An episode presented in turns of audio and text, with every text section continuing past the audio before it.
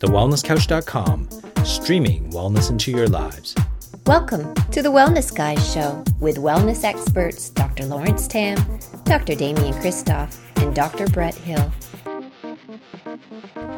Welcome to the Wellness Guy Show. I'm Lawrence Tam, and this is the Wellness Guy Show, weekly show dedicating bringing wellness to your lives. And as you can tell, my uh, co-host Damian Kristof and Brett Hill are not here. Unfortunately, uh, uh, Damian had to go to a funeral today, and uh, Brett has been away with some with family stuff. So I'm, but I'm so excited because we've been teeing this up for quite some time, and I'm very excited. And I'm glad the boys are actually not here because then I have uh, this special guest just to myself. Now I want to I want to be very clear on this. This is going to be a special episode because um, we have the one and only Matt Murphy. Now, if you don't know Matt, Matt is the Australian's number one obstacle course racer. He's won the inaugural Australian obstacle race title in April of 2014.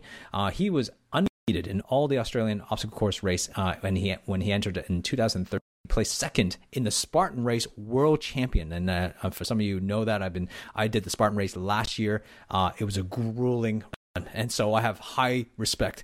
Uh, for him to become second in the world championship, uh, he has so many credentials. He's won like Spartan race in Sydney, Spartan race Melbourne, um, and Raw challenges, like Tough Mudder Melbourne. Like there's just there's just way too many things to talk about. But he's also the the host of ESPN's Search for Hurt program. Uh, that it's uh, it, it's just amazing. If you ever if ever had a chance to watch it, um, this guy is just he just loves pain for some reason. So we're gonna dive deep into that. So welcome to the Wellness Guy Show, Matt Murphy.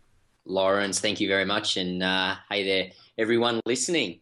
So Matt, man, I, I gotta ask you this. So let's let's talk about like you love obstacle racing. Obviously, that's you found your stride, and and you've been dominating the Australian circuit, um, and you know winning some world titles there too as well. So let's let's talk about how you got started. How did you how did, what got you involved uh, into the sport of obstacle? And even, I mean, for most people, don't even know that that's even a sport.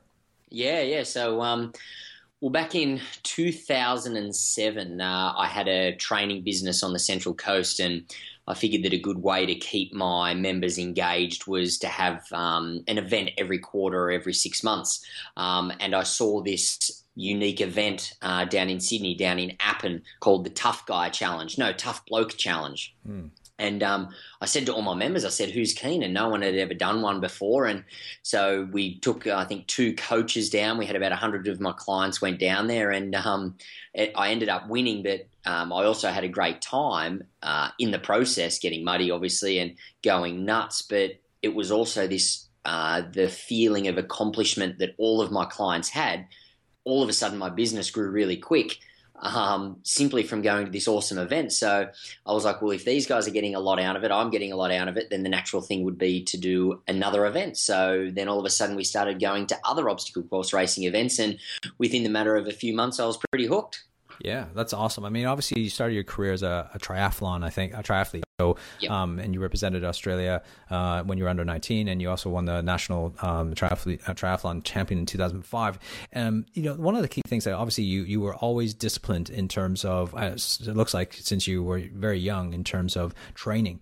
Um, I think one of the biggest challenge for a lot of people is that they're they start getting into it. Like, how did you know? I'm going to go from a mindset perspective here. Like, when you were a kid, like, what made you do those things? I mean, most kids nowadays like just want to like go on an iPad and they really, really want to go to a soccer practice. So, like, what what was in you? Like, did you have this natural drive, or was your parents like you know drove drove you? Did that come naturally? What, what happened there? Um. Yeah, I guess the big thing for me, I haven't been diagnosed, but I'm sure I've got some pretty big issues. Um, I think I just wanted the biggest thing that I noticed when I was probably probably quite young was um, that I wanted to be outside all the time. Mm. Um, hence, that it showed probably quite well that uh, my results at school weren't the best, but my results on the sporting field were a little bit better. Um, it's just this, I don't know, I guess a bit of a connection with the outdoors ever since I was quite young that I just want to be outside all the time. Um, and being outside all the time, I guess the nature of the beast is that I was always exploring, um, you know, what my body could do in the great outdoors, and whether it was soccer, whether it was cricket, football, or you know, in this case, triathlon running. I just loved being outside, and then once I could find something that uh, I could really challenge myself, but also see how good I was against other competitors, then it just evolved into this passion and something that I ended up being quite good at. You know, one of the things I love, um, what's happened to what you just said there is that you you found something that you loved, and I think sometimes it takes a discovery. And I think you know, um, you know, you can say like this is the best training program, or this is the best exercise for you, or this is like the best thing for you. I think we can all easily say that, but based on our own experience. And I think yes. you know, it's really important for people to understand is that you have to find what you love. Like if you you know if you don't enjoy running, like running is going to be mm. you know it's going to be hard on you. And I think as an, as an exercise, if that's what you want to, if you love you know bike riding, I think you should you know find something that you love. I always talked about you know finding something you actually obviously you don't enjoy the process sometimes because it's hard, but that's the point. But the thing is that if you don't actually like if you actually hate it, um, like for example, you find your stride going outdoors, and I think that's really important to kind of know that your challenge is going to be outdoors, and that's why going like Tough Mudders and all these obstacle challenges it allows you to you know explore that world. Oh, I love it. And just right, you know, it was a pretty early morning this morning. And it was freezing cold. I was breaking ice down at the uh, little park that we've got down the road for um, where I do my speed sessions. And it was still, even though it was probably minus two or minus four, it was like, you know, I just love being out here it's just part of me, you know. Yeah, well, I've I've, never done an. I'll be very honest. I didn't never touched an obstacle race ever, and and was never into it at all. And on my 40th birthday last year, uh, on the 3rd of May, I entered um, a small one, like a, the Raw Challenge. That was the yep, very yep, first one I, yeah, you were, you, you won that one in 2012. Yeah. uh, yeah. So you have just so many awards, you can't even remember which one you won, right? So the, I remember, um, so last year I, I entered it on my 40th birthday because I wanted to do something that I would, I've never done. And after that challenge, I was like, wow, I, I've never ran 6Ks in my life. Like, you know, I did exercise, but I never ran like distance. And I was like, wow, like this is, was actually kind of fun. And so then like you know, I was running with my friend Ravi, and we decided to go. Let's go join the Spartan race. Let's do the super.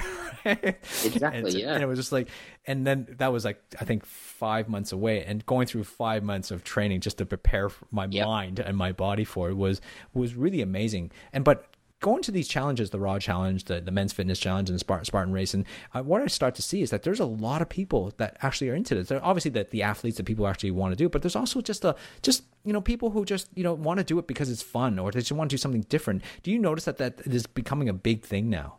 hundred percent. We um. It's huge. It's insane. We did uh, with a website that I'm working uh, working on. we employed a team to study I guess, do some market research into why people are doing uh, these events. And um, some of the stuff that they came out with is because life is so structured in this day and age that you go to work at this time, you have lunch at this time, you you know everything in life is structured. That when it comes to an obstacle race, you are put in front of the unknown. So yes, you're going to run, you know that, but what is around the corner? What's over that hill? What's through the mud? It, it's that thing of, um, I guess, a form of escapism into the unknown, and people feel good about that because their life is so regimented. Mm. And it's it, it's so challenging too because you don't know what the next obstacle is going to be. Like you just know that there's like 50 obstacles in front of you, but mm-hmm. you had no idea. And and some of them are like extremely like you just go, I can't do that. But beginning in your middle of the race, it's like when you see everybody else is doing it, there's the opportunity and the exposure to it. Like you're going to do it. And a lot of the obstacles I find is also too is um, when you're doing it for fun and just for a challenge. Oftentimes you're helping each other. So that team yes. team thing as well, and which is so amazing to be able to see to help each other, even strangers. You know, just to get over a board. You know, because it's so high, like you need someone else to kind of launch you up there. Um, I think that's all the stuff. It just creates a different environment. I think that's uh, so true with all these obstacle races that's available. Um, like I love to talk a little bit about. I'm going to dive like later on in the episode. I would love to ask you like how you know how you prepare and what do you recommend for people to prepare themselves for um, anything like this from food and exercise perspective. But I really want to kind of tap into um, the reason why did you get to do a pro? Why did you even come up? How did you come up with the concept for Search for Hurt? By the way, so if anybody doesn't know, uh, could you explain what Search for Hurt uh, is, and so that people get a context of that, and then uh, and tell us how did you come up with that concept? Cool. So I guess um, what it is is uh, well, it's search for hurt. So we're searching for hurt, but uh, it's the idea that there's uh, either teams, athletes, sports, or events that are out there that the broader community want to know about, but they don't know much about or even how to prepare for those either events or those sporting uh, events, let's say.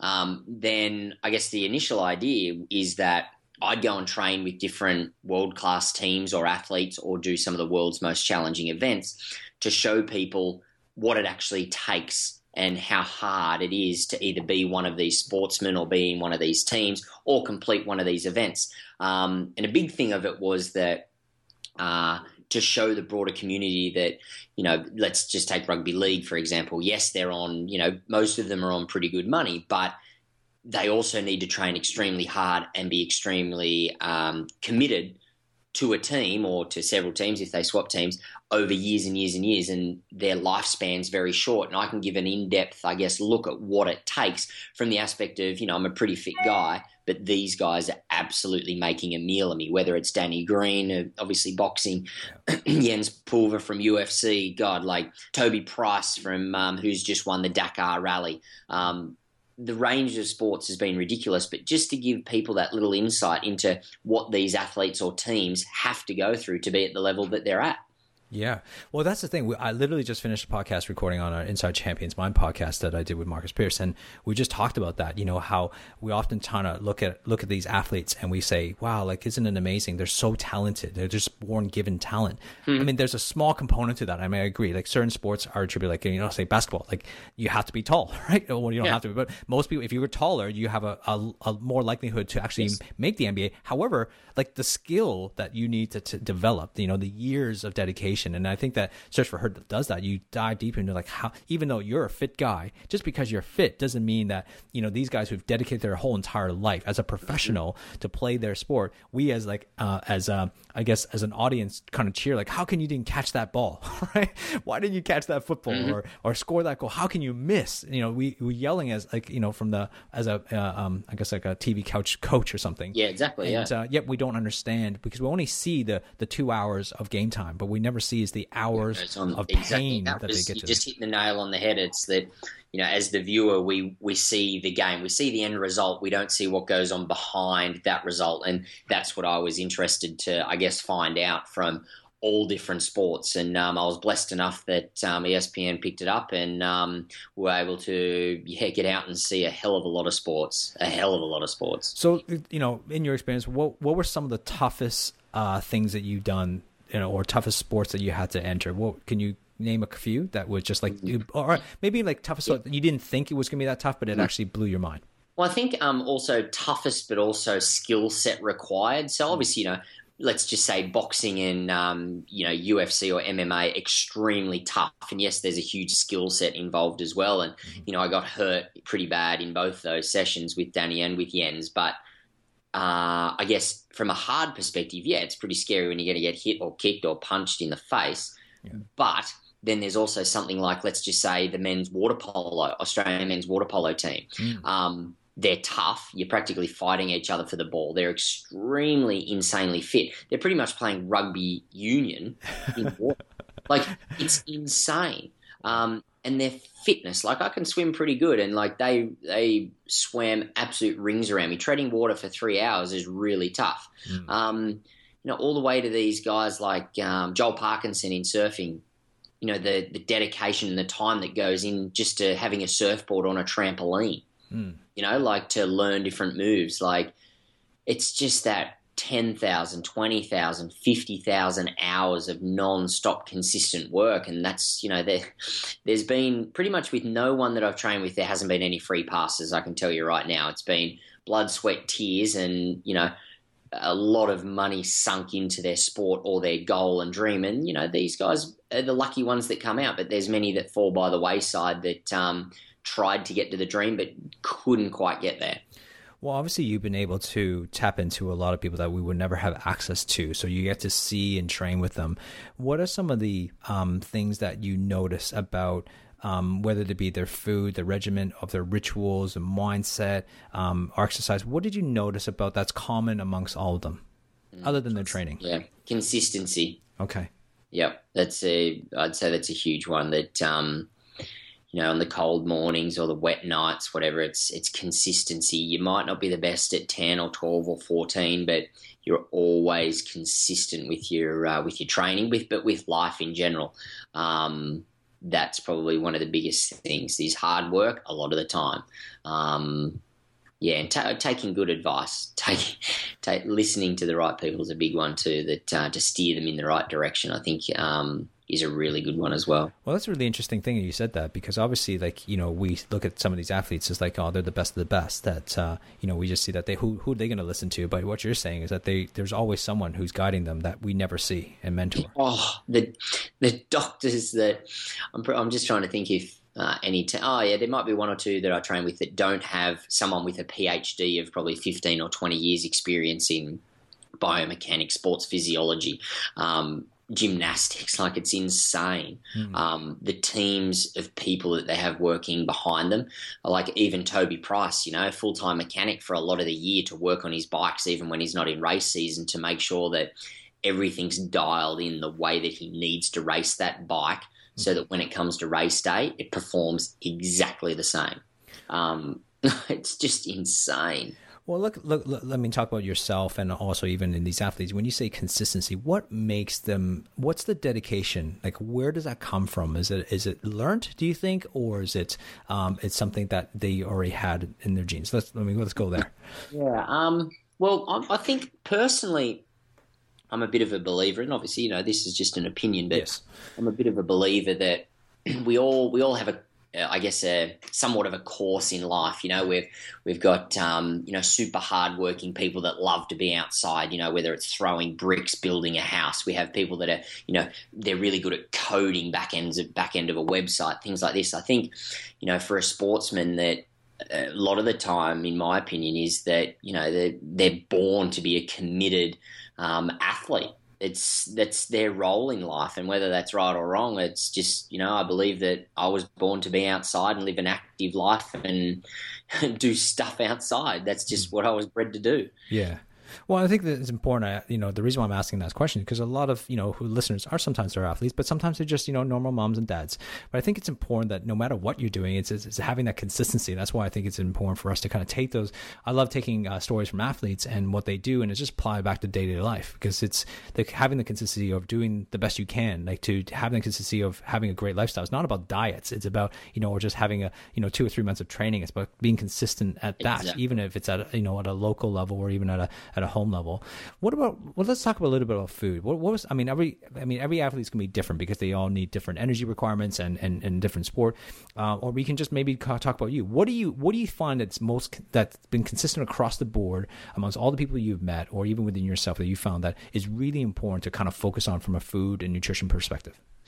Clean, yeah, less processed goods. Yeah, yeah. Uh, simple as that, right? Yeah, yeah, yeah. It really is. If you're consistent, which we've you know um, talked to, obviously that word's come up a lot, but consistently clean, you know, 80, 20, 90, 10% of the time, you know, you're putting in more really clean food than, you know, I guess uh, processed rubbish.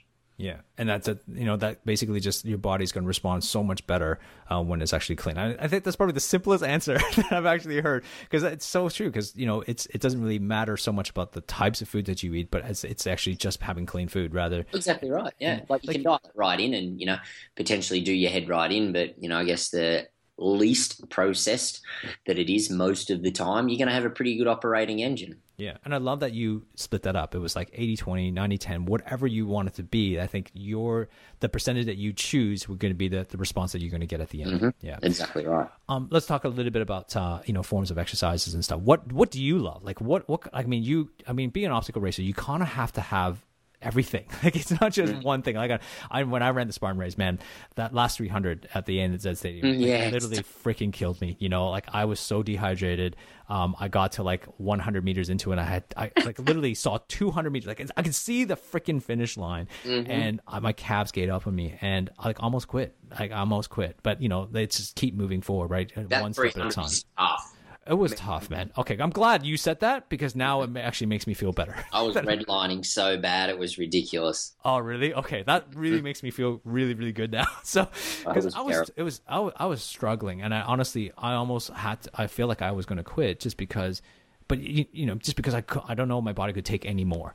Um, but it also it comes back to it comes back to that thing that you had expectations of yourself. That mm. could have been very easy. Mm. You could have just sat at the top of one of the walls and rested for three minutes, let the heart rate come down, and then go. Yeah. But you had a an inbuilt, you know, I guess, expectation of what you wanted to achieve, otherwise you would be disappointed with your effort. Take result out of that equation. It's you're disappointed with the effort that you put in. Um, and once again, it comes back to the kind of human being you are. There's no disrespect to someone that doesn't want to tear themselves a new one mm. through that course, yeah. but it only hurt that much because you chose that you wanted to hurt that much. Yes, absolutely. That's so that's, true. That's what I love. That you know, there's people that finish their line in a hundredth that are absolutely gutted, and then there's someone that finishes 99th that feels okay. Yeah, that feels happy. They finished. Mm-hmm. they finished. So, yeah. So, so what, what what's your favorite exercise? What do you do to train on a regular basis? Um, I like to run a lot of hills. so like really, really, really big hills, like um, really, yeah, crazy big hills. Um, you know, 20, 30, 40% grade. Um, I just like the feeling of knowing that when you get to the top, you're going to be rewarded with a really cool view, and then you obviously you get to come back down as well. Um, and I like the idea of the whole fell running scene that's in um, northern England, Wales. Um, that two guys were in a pub one day, and one said to the other, "I bet you I can race you to you know the town over the mountain." And they said, "All right, well, deal, let's go." So they had to race over the other side of the mountain to the other pub, um, right. but they they didn't pick a track; it was just straight over. oh um, God. So it's called fell running. You know, you just pick your line and you go. Um, and I like the whole whole idea of um, the it's not only first to the top of a mountain, but you've also got to get back down. Mm. And you know, going down is so much fun. You just feel free. It feels like you're flying. Yeah, it's a totally different skill set too, as well. Yeah, and I like um, it's that when you when you learn to descend pretty fast, it's so cool because you feel almost like you're part of. Uh, I know it sounds pretty pretty out there, but it feels like you're actually part of nature. It feels like you're you're one with uh, foot and rock and dirt and everything that's under you. That you know exactly what's going to happen on every foot strike, and it's so cool. You feel so free. Yeah, well, that's awesome. Like, just, uh, I mean, one the hill running is a tough, tough workout. You know, no matter what grade oh, it is, it's just yeah. it just hurts and burns. Um, yep. You know, so let's talk a little bit about that. Like, I mean, and you you train hard. Um, how often do you train? Um, I guess how often, or it would be more based on volume. Mm-hmm. So at least one to two sessions per day. Um, but on volume, you'd look at sort of 14 hours up to a big week would be probably 20 hours.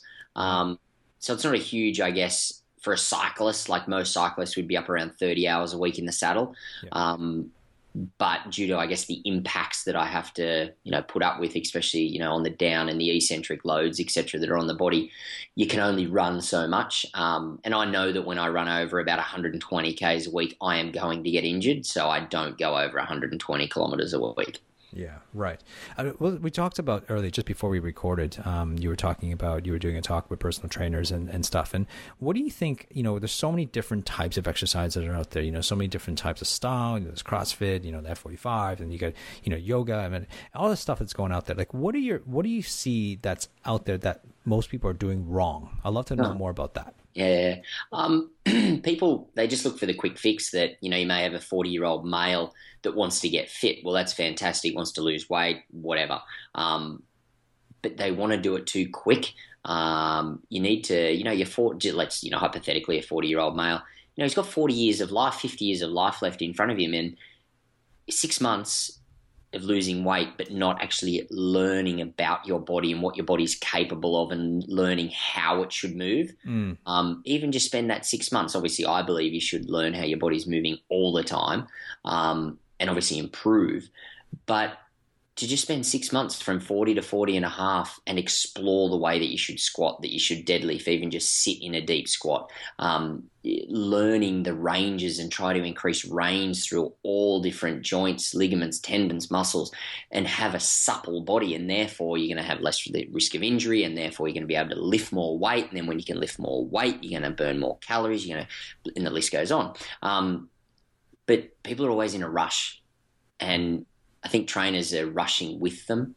Yeah. Um, and I think it's really it'd be nice, and it's not going to happen. It's the way the world is. So no matter how much you preach it, I'm a pretty honest that yeah, it's not going to happen. That you know there will be a select few that you know do want to teach great movement mechanics or you know good health, structural health um, first. Um, but as I said, you know, most people looking for the quick fix, and a trainer hasn't got the guts to actually say, "Well, we will get to that, but first, let's focus on this, and this is why. You need to, I guess, earn someone's trust, but once again, it comes back to that quick fix. So, I guess in summary, teaching people to move efficiently and effectively very early on in exercise and just implementing that across uh, the rest of your training regime is very important. Well, that's the same. Like it, it's so um, it's so disheartening um, when you train and all of a sudden you you get injured because mm-hmm. you wrong, you just made wrong moves and you didn't train certain parts of your body, you know, in the correct order, and and you can't do it. And then you you got to take a week out or two weeks out or a month out, and then all of a sudden you lose the momentum. And uh, that's what you're you know yep. kind of get to is that when you lose momentum, it's a lot harder to kind of get back on. Um, and and and so that's why it's so important to kind of go through that process. But we we do live in a world of quick fixes. We do live in a world of instant gratification. So it's it's hard mm-hmm. for for people to kind of know that hey, just doing a simple squat with no weights is actually probably the first best move that you could do, right? Rather yeah. than just pumping on as much weights as possible. If you've got a, a, an applied exercise and an applied outcome, um, then definitely you know load that puppy right up if the result is going to get you what you're after for your goal. Hmm. But if just general pop, you don't need to be moving a lot of weight. Move a small amount of weight efficiently, and you're going to get a lot out of it. Yeah. What's uh, I want to kind of talk a little bit about the, um, you know, I know that for Search for Hurt in a couple of seasons in season two, I think you actually, you know, had a competition to select uh, a team yes. for people search for hurt and yep. and so you know obviously people competed against each other to kind of get to that spot what what do you think you know in the selection process, did you notice like was it the best athlete that came through, or was there was there something beyond that? Was there like a, a mindset that kind of that that that was internally driven there that actually that made um, someone more successful uh, than not, someone who didn't? Hundred percent, yeah, hundred percent. Both Leah and Pap.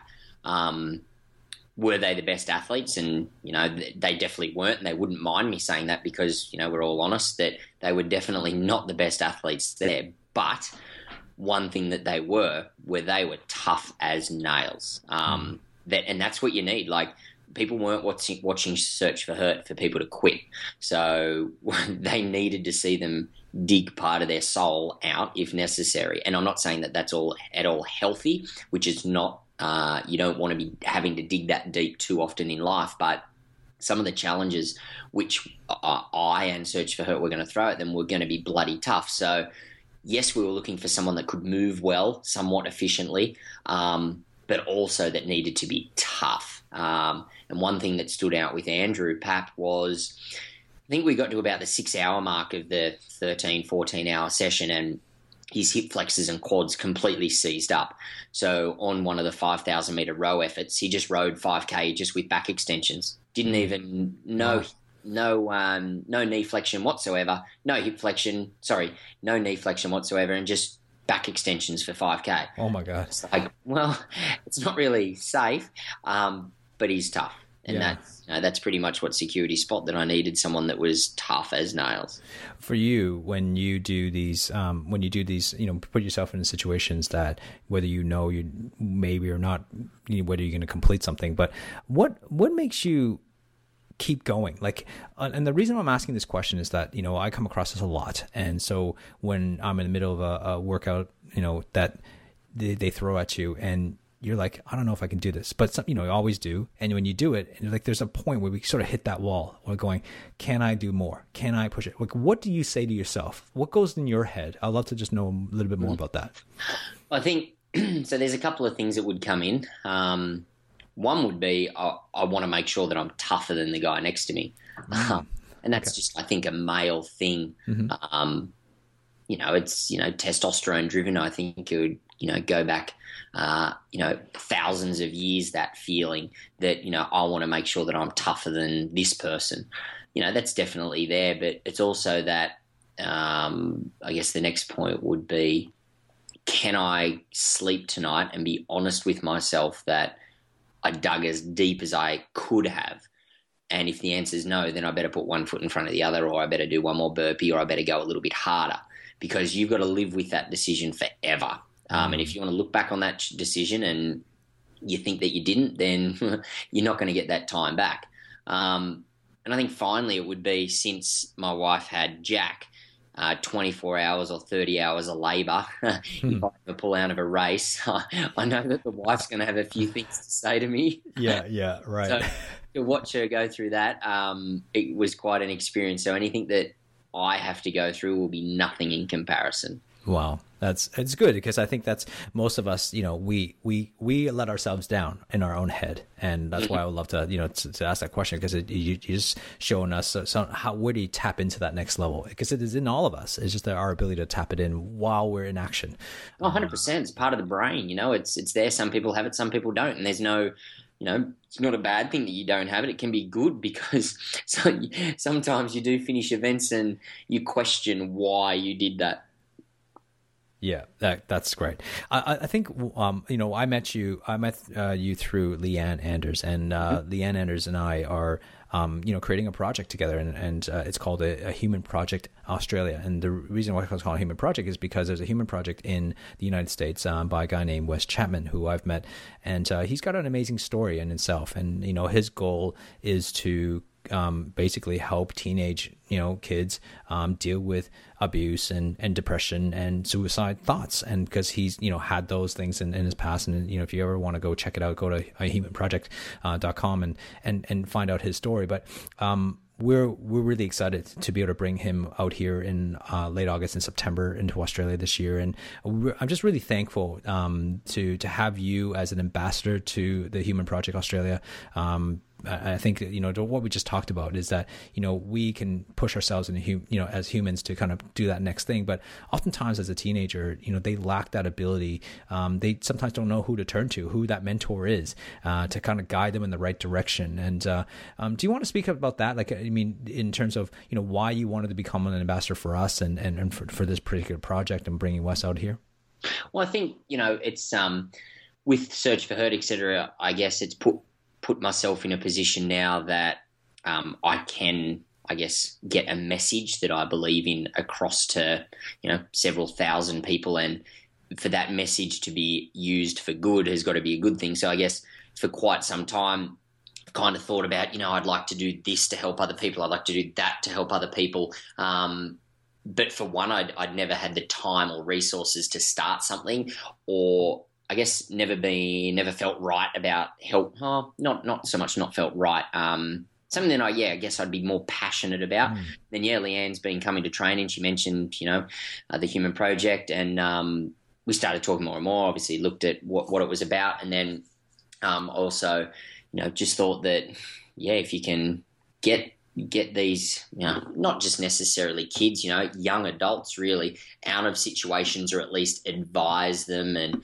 let them know that there is light on the other side. That's got to be a really good thing. And, you know, if that message of my ability to reach the broader populace can help, then happy days. Not that at all. Um, I'd never say that I've been through situations that some of these young adults or children have been through themselves, but, you know, if my message can be that you know if you work hard which i've had to work bloody hard and as we said consistently mm. then there'll be light at the end of that tunnel and if that message can get out there to you know potentially drag them out of a situation that they're currently in then that'll feel pretty good well, I just I'm really excited that you you decided to uh, be part of this project, and thank you so much. Uh, and uh, you know, really respect you know your ability to to do what you do, but also um, you know wanting to utilize your status to be able to help us out. So thank you very much for that.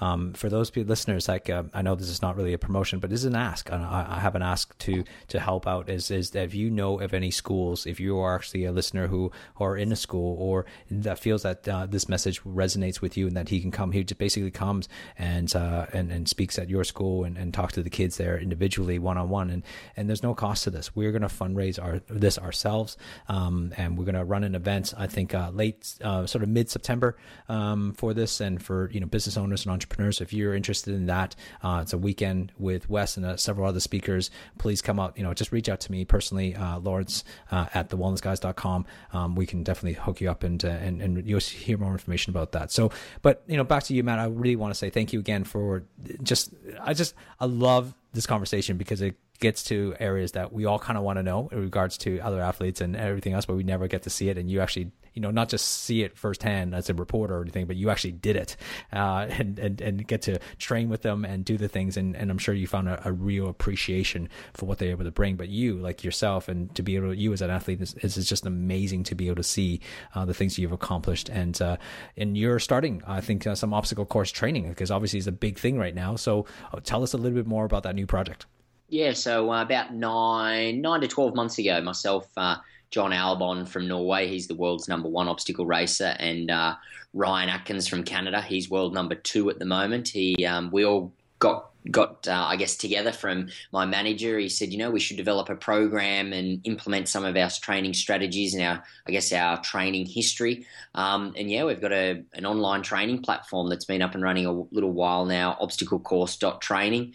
Um, we've got thousands of people around the world that have been um, going through the program, program and programs, and just going nuts. Um, really happy with it, and I think the biggest thing that we've noticed is how um, undertrained, or at least uh, the potential lack of knowledge that novices have and the dramatic results that they're getting from implementing a simple uh, seven hour a week training plan that is actually structured and periodized. And yeah it's really awesome. And you know when you jump online every morning and you see oh these are my results and you can see that they've decreased huge amounts of time on the running or increased pull-ups or increased grip strength it's pretty cool yeah, that's awesome. It's a it looks like a great uh, stuff that you're doing. You got a four week beginner training and you got a ten week advanced stuff. Um, it's so cheap too as well, and it's a, it's a great way for people just to kind of get started. And uh, I mean, you, you can't go into these obstacle races thinking that all right, I'm I'm fit enough. Like, take my word for it, you kind of have to have some sort of uh, training at least, uh, otherwise you're going to hurt yourself. And, and well, at the end of the day, and it makes it more enjoyable as well. You know, like when you can rock up and it's going to be a lot more enjoyable rather than just suffering the whole time, then yeah, obviously it's uh, yeah, it's, it's, a good thing. Yeah, great, Matt. Thank you so much for your time and and uh, and your expertise, and thank you so much uh, for sharing your knowledge. And uh, you know, it's it's been great chatting with you. No, I really appreciate your time and uh, to everyone out there, yeah, just remember check out the Human Project, and um, yeah, thank you very, very much. Um, all the links that I'll um, I'll leave to, to, if you want to get in contact with Matt or just seeing what he's up to, uh, obstacle course doc training or all these other links, I would just leave it into the show notes. Uh, so just check out check us out at the wellnesscouch.com and find the wellness guys and to this episode, and we'll find us there, guys. If you're on Facebook, please like us and uh, comment there below uh, this particular episode and let us know what you think of Matt and subscribe to us on iTunes. You know, it's a great spot to uh, to kind of tell us and give us comments on what you think about this show. Um, it's just how we can get more reach. And until next week, begin creating wellness into your lives. Lead by example. Let's change the world's health together. Join us next week on the Wellness Guy Show.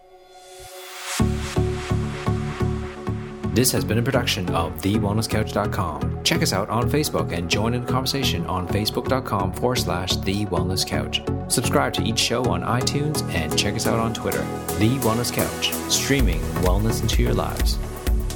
Whilst the Wellness Couch presenter endeavor to provide accurate and helpful information to their listeners, these podcasts cannot take into account individual circumstances and are not intended to be a substitute for health and medical advice from a qualified health professional. You should always seek the advice of a qualified health professional before acting on any of the information provided by any of the Wellness Couch podcasts.